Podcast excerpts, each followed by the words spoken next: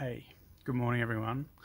I am coming at you from the um, the church's back car park. It's been a while since I've been out here. I don't know about you, but feels good to be out here. Uh, sort of like a very lonely Christmas carols. One of the things I've been meaning to uh, just let you know about is starting this Monday uh, at 8 p.m. Uh, I'm going to start running a, a Zoom session uh, that I'll, I'll, provide a link for you on the website and email it out.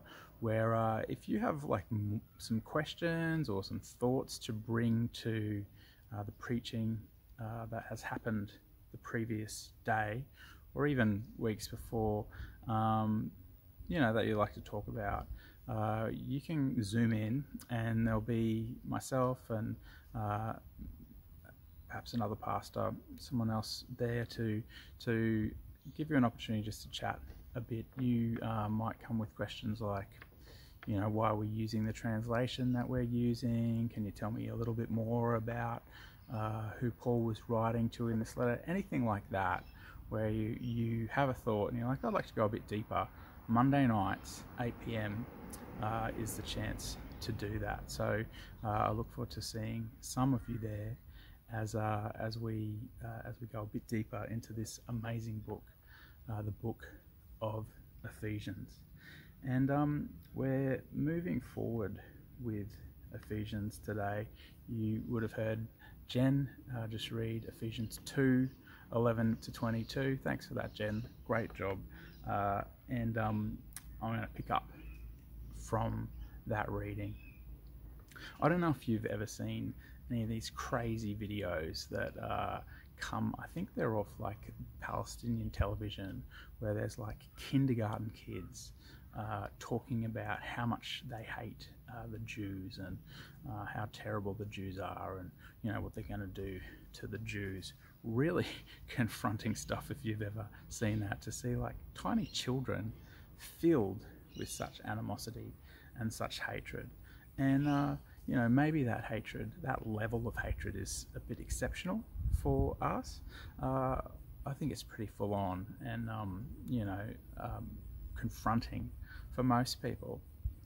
At the same time, I realize there's this dynamic going on where, uh, you know, we don't necessarily see the, the, the equivalent of that, if there is an equivalent in our own cultural context. It's like more obvious when you're looking out there uh, into somebody else's culture, into somebody else's life. I had a situation fairly recently where there was a um, an Indigenous pastor who came down to Brisbane from one of the communities in regional Queensland, came down to Brisbane to do a bit more training, and uh, he spoke so casually uh, one morning as he came into class about the fact that when he'd sat down on the bus on the way into class, uh, a couple of people who were sitting in that section of the bus actually got up and sort of made a bit of a show of getting up and moving to another part of the bus. This isn't like Alabama in the 60s, right? This is Brisbane in 2020. Uh, an Indigenous man saying, you know, this kind of thing's every day for me. When I pushed him on it, I said, is this a normal thing? He's like, absolutely, it's a normal thing. It's a regular thing for me. I'll call a taxi, and when they come to get me, they see that I'm an Aboriginal man. They they keep driving. A couple of days later, I caught up with um, one of the local elders who's also a pastor in our movement, and I asked him, "Hey, do you see this kind of stuff going on here in Brisbane in the year 2020?" And he looked at me like I was naive and stupid, and maybe I was. He said, Of course, as an Aboriginal person, you experience that kind of hostility, that racism, basically, that mistrust regularly on the week, he, would, he said. Um, now, hopefully, you, you struggle to identify with that, you know, with moving from one part of a bus to another based on colour of someone's skin or even their ethnicity or whatever it is. Hopefully, uh, amongst those of us who are watching this uh, today, You know, there's no one who who who feels that way, who acts that way.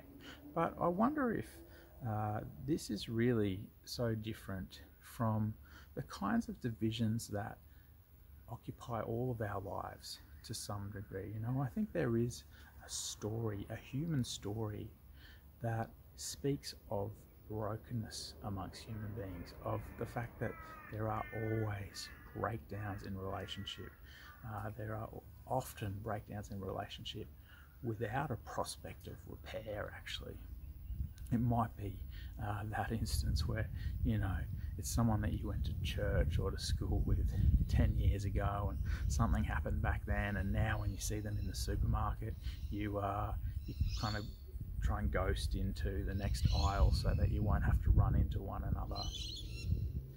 Maybe uh, it's just that you've seen up close someone who you really care about have a relationship breakdown and you know you get into the details of what's gone on in their marriage or whatever it is that's breaking down and uh, you're struck by how hopeless it is, by the fact that the problems that they face as a couple are so complex, so difficult to get to the bottom of, that it fills you with a sense of hopelessness. Don't we all have some experience of that? Don't we all maybe carry something of that around? I think of a line of cans on a string uh, that is sort of tied around our ankles. It can feel at times like you know, if we've had some level of broken relationship, like we carry them around, if we have that experience of seeing someone in the shops that, oh, we've got a bad history with, we get a prick or sort of a pang somewhere inside of us that, I don't know if it's guilt, maybe it's guilt. There's definitely this feeling like there's something, something not right here. The way that this has broken down, the fact that I don't have peace with another human being. And of course, you know, when we read scripture, this comes in right at the beginning of the story of humanity. That sin leads to a breakdown of relationship. Genesis 3 leads to a breakdown of the relationship between man and woman, breakdown of relationship between one brother and another, right back there, right at the beginning of the human story, according to Scripture, things go wrong between people. It would seem it's just the way it is now. Now, the sins in the world, we would say as Christians, we can't get on. Many of us, we just can't get on. Stuff has broken down between us. what Paul is speaking to here in this second chapter of Ephesians, though, offers a picture of God's solution for this issue of breakdown between human beings in our relationships.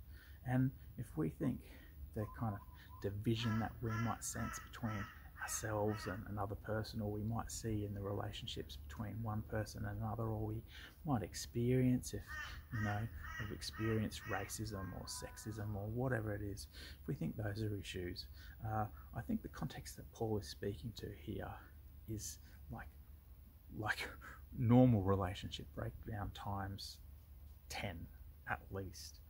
Um, the the the division that existed in the ancient world, particularly between Jew and Gentile, was really significant. Uh, scholars tell us that daily prayer for many faithful Jews of Jesus' time was to say, Thank you, God, that you did not make me a Gentile.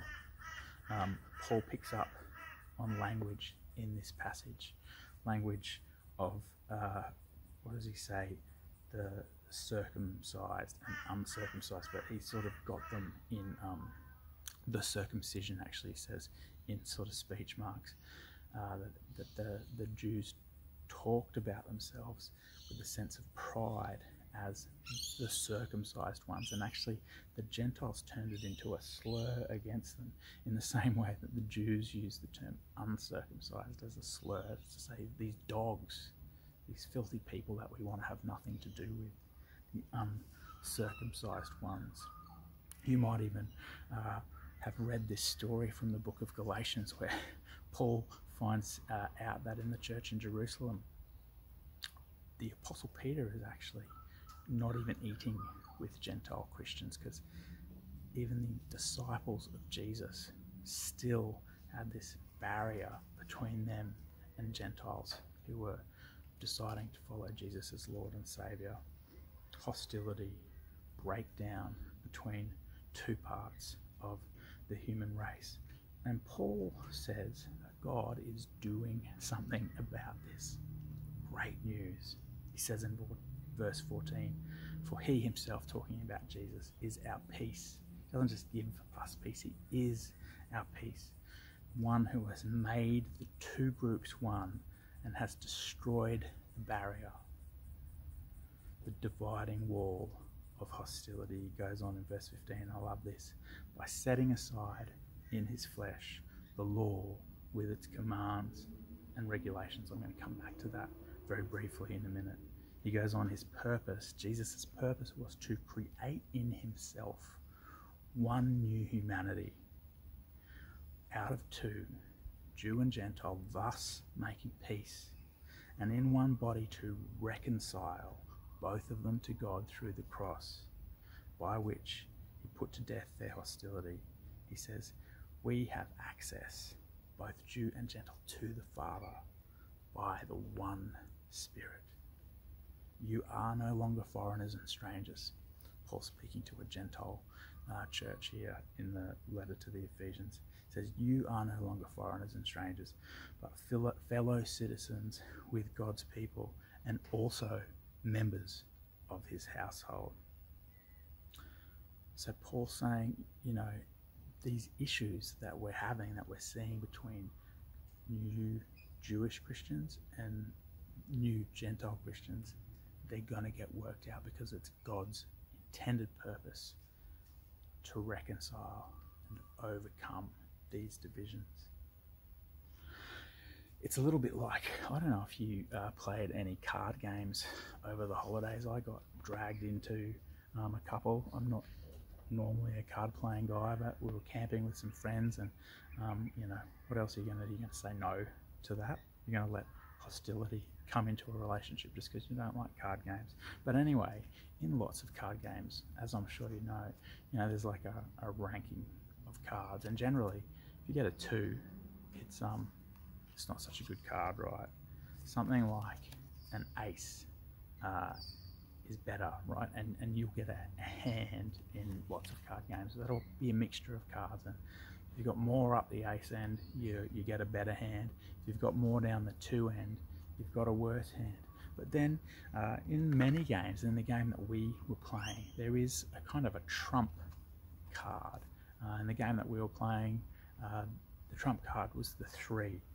And uh, what would happen is, as you're trying to get rid of cards, you're putting them down on the table so you don't have them in your hand anymore. Um, if you can't play a higher value card, you're stuffed and you've got to pick the whole pile up unless you've got a trump card which you can throw down on any situation. It doesn't matter if someone's put down twos or three or fours or queens or aces. You've got a three, bang. It's more important whatever's going on on the table, a three trumps it. And I think what Paul's speaking to here in the second chapter of Ephesians is that as Christians we have a trump identity.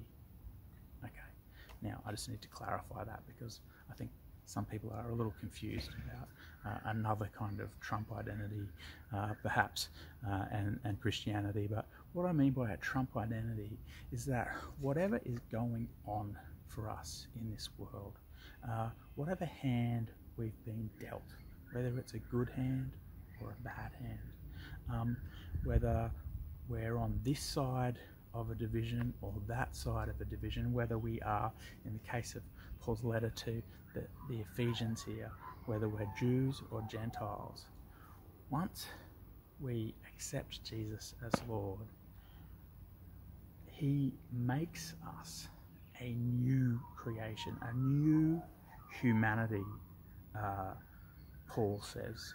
And that is the identity that trumps all others. So tempted as his audience might have been to have said, well, the Jews, they're just always like that.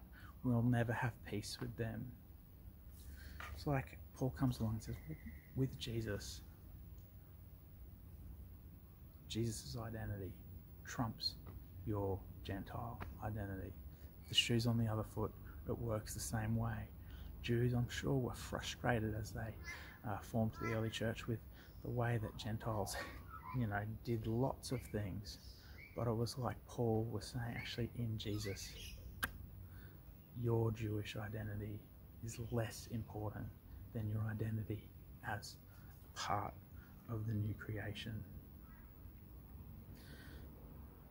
By fulfilling the law and then dying for all, Paul says, Jesus broke down the wall between Jews and Gentiles. And what he did then for Jews and Gentiles, the record of Scripture, I think, gives witness to the fact that he is doing for all humanity. He is doing for us in 21st century Australian, where we recognise a barrier between us and someone else based on whatever gender, race, class, ethnicity. Our identity in Christ trumps those things. How does this play out in our daily lives? Well, I think what Paul calls us to in this passage is that we are to live as Christians into a reconciled future rather than as we might do by nature without Christ's Spirit living into the brokenness of the present, right?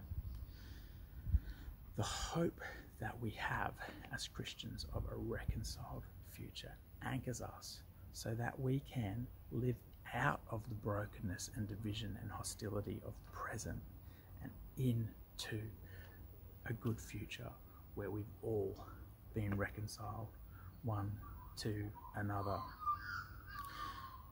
This is a process that is taking place.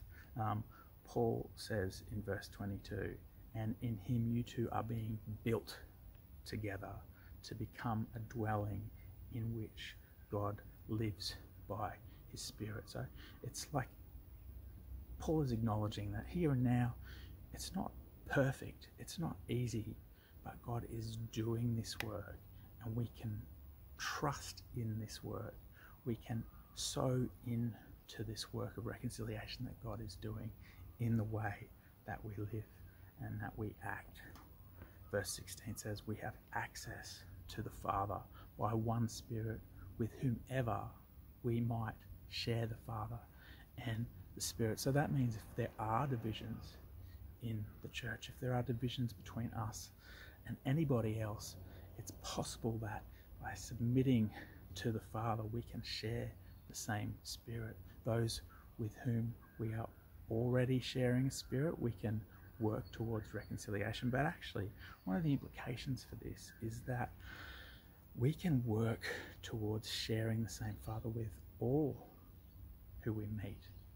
And I think this points to the fact that mission or evangelism and peacemaking always go together, right?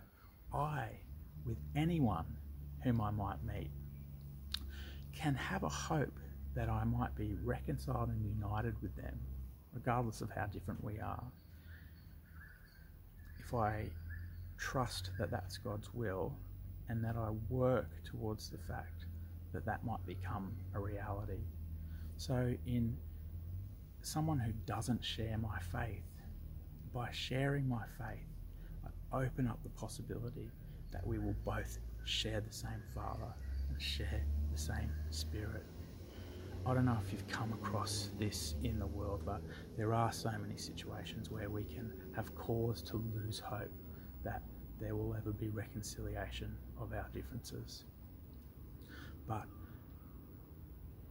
that uh, is, you know, that's that's sensible. Actually, looking at, at the way that things break down between people. The promise of Scripture and the promise that Paul makes here for us in the book of Ephesians is that that is not what the fulfillment of God's plans look like. So we work towards God's plans. We don't continue to sow into the divisions that we experience in the present. I think I've said enough this morning. Hey, I hope that you have a great week. Um, I'm about to walk home and have uh, worship and brunch with my life group. I hope that you're doing something like that this week as well. Bless you. I'm just going to quickly pray for us, God. I pray that you would do your reconciling work in us, between us as brothers and sisters. We thank you that you have made a way for us to be reconciled to you. I pray that we would live lives where we sow into your reconciled future for humanity as well. Amen. See ya.